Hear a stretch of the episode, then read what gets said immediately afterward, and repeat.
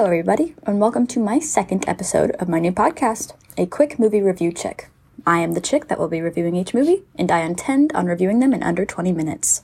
I know my last episode was under 5 minutes, and I hope this one is a little bit longer, but it will not be over 10. Today, we are looking at the movie Deadpool. A lot of you have heard about Deadpool, and I'm here to review it and tell you what it's really like.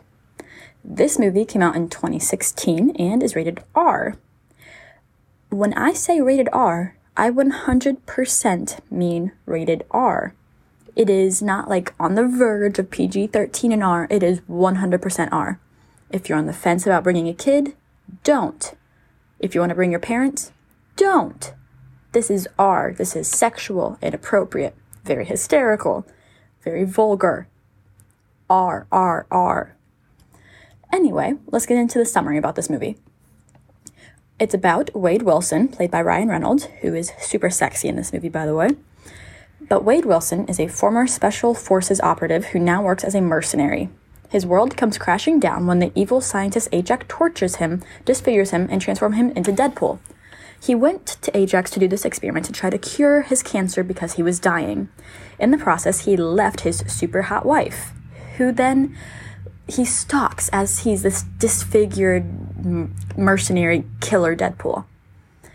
When he gets these quote unquote superpowers, it accelerates his healing so he ideally cannot die and his twisted sense of humor. When he when I say he cannot die, I literally mean he will chop off his own body limbs to get out of situations or for fun and it's super super inappropriate because when his he cut off his hand in one scene and he says if you hold it in this hand it feels hu- humongous obviously referring to his dick.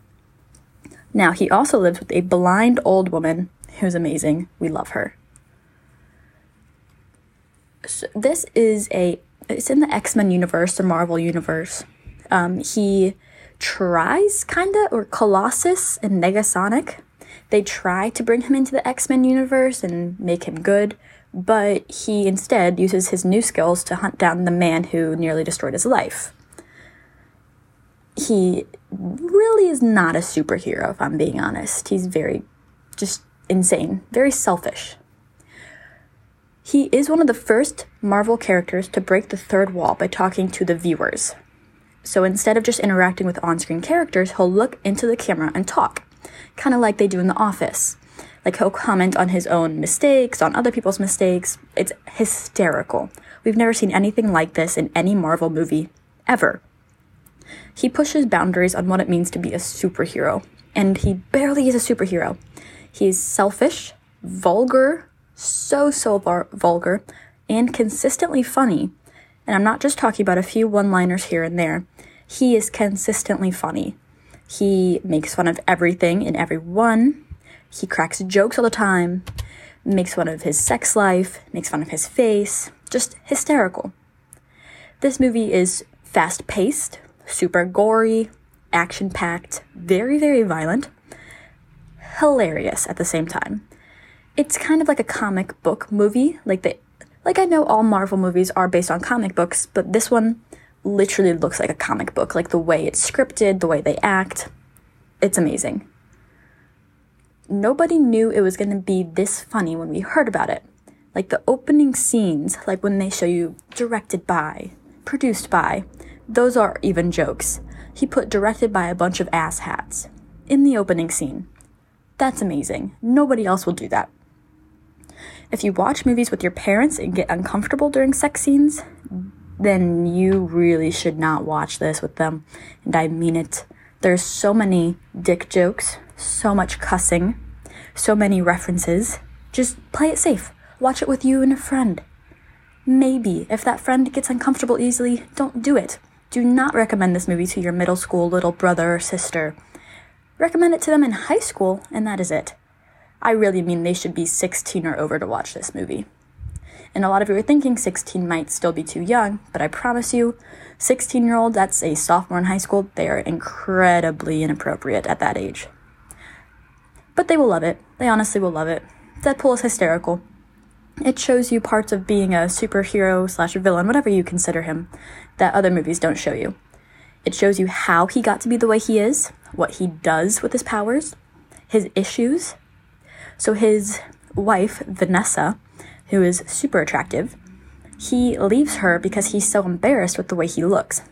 And as one of the other characters will comment, he looks like an avocado had sex with an older, more wrinkly avocado, which had the movie theater dying of laughter. It was hysterical. There's one liners throughout the whole movie. It's just amazing. And this is only the first movie. There is a Deadpool 2, which is even funnier, if not just as funny. Just depends on your preference. Still super vulgar. But with the second Deadpool, they did come out with a cleaner version I don't know why they would, because Deadpool's meant to be inappropriate. It's meant to be crazy. That's what it is. But there's a lot of funny scenes in Deadpool that I would really, really recommend even looking up on YouTube if you don't want to watch the whole movie. There's a ton of references that people use outside the movie, like in real life.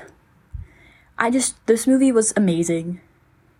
Only if you're into comedy and superheroes.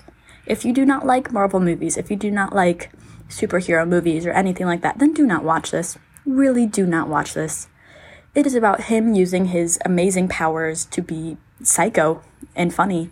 And it shows you Colossus, who is literally a metal man. It's he's amazing. And Negasonic, she's a teenage warhead.